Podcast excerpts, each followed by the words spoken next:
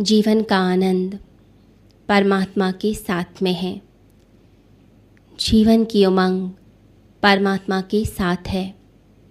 संसार का अर्थ यह होता है कि जब हम परमात्मा के बिना, प्रभु के बिना खुश होने का, आनंद मनाने का प्रयास करते हैं। संसार, यानी यह जो चक्र चल रहा है, जब हम सुखी होने की चेष्टा परमात्मा के बिना करते हैं तो संसार शुरू हो जाता है भटकन शुरू हो जाती है। परमात्मा सतचित आनंद है। हम सभी आत्माएँ सतचित हैं। हम सत्य हैं, चेतन हैं, परंतु हम सभी आनंद की खोज में हैं। जो परम आनंद है, जिसे हम इस संसार में ढूंढते हैं संसार की वस्तुओं में ढूंढते हैं, मकान में ढूंढते हैं, धन में ढूंढते हैं, ऐश्वर्य में ढूंढते हैं, संसार के यश में, प्रसिद्धि में ढूंढते हैं। वो जो आनंद है, वो जो अल्टीमेट हैप्पीनेस है, वो तो परमात्मा में ही मिलती है। रसो वही सह, वो रसों का भी रस है। इंद्रियाँ अपने विषयों को ही ढूंढती रहती हैं। आँखें सुंदर दृश्यों को ढूंढती हैं। कान मधुर वाणी को ढूंढते हैं, नासिका सुगंधित चीज़ों को ढूंढती हैं। परंतु अगर हम इंद्रियों के पार जाकर अपनी आत्मा में वास करते हैं, परमात्मा से मिलन करते हैं तो हमें शाश्वत सुख और आनंद की प्राप्ति होती है।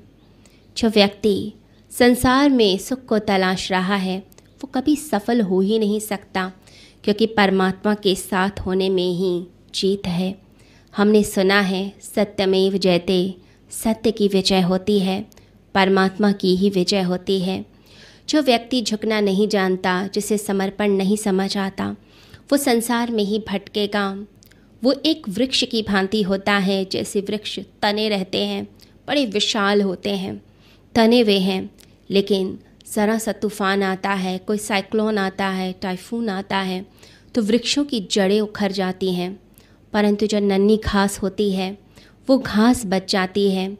जो भक्त होता है, उसका हृदय समर्पण की भावना से, भक्ति की भावना से, प्रेम से ओतप्रोत होता है। वो हर तरह के विघ्न, हर तरह की परेशानियों से, हर तरह की मुसीबतों से बच जाता है। क्योंकि उसको पता है, इस सब चीज़ों को कैसे मैनेज किया जाता है।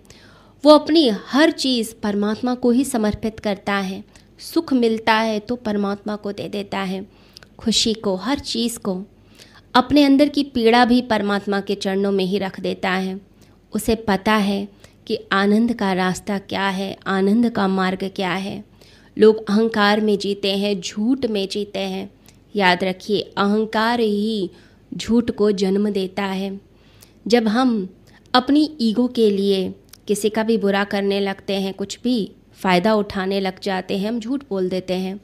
एक व्यक्ति को हमने झूठ बोला, फिर दूसरे को बोला, फिर तीसरे को बोला। फिर मन में बात आती है कि ये तीन व्यक्ति कहीं आपस में ना मिल जाए, क्योंकि हमारा झूठ पकड़ा जाएगा। तो झूठ पकड़ा जाता ही है, झूठ पराजित होता ही है, सत्य की ही विजय होती है। परमात्मा ही जीतता है तो हमें परमात्मा के साथ ही जुड़ना है। जो भक्त है, वो झूठ का दामन छोड़ देता है।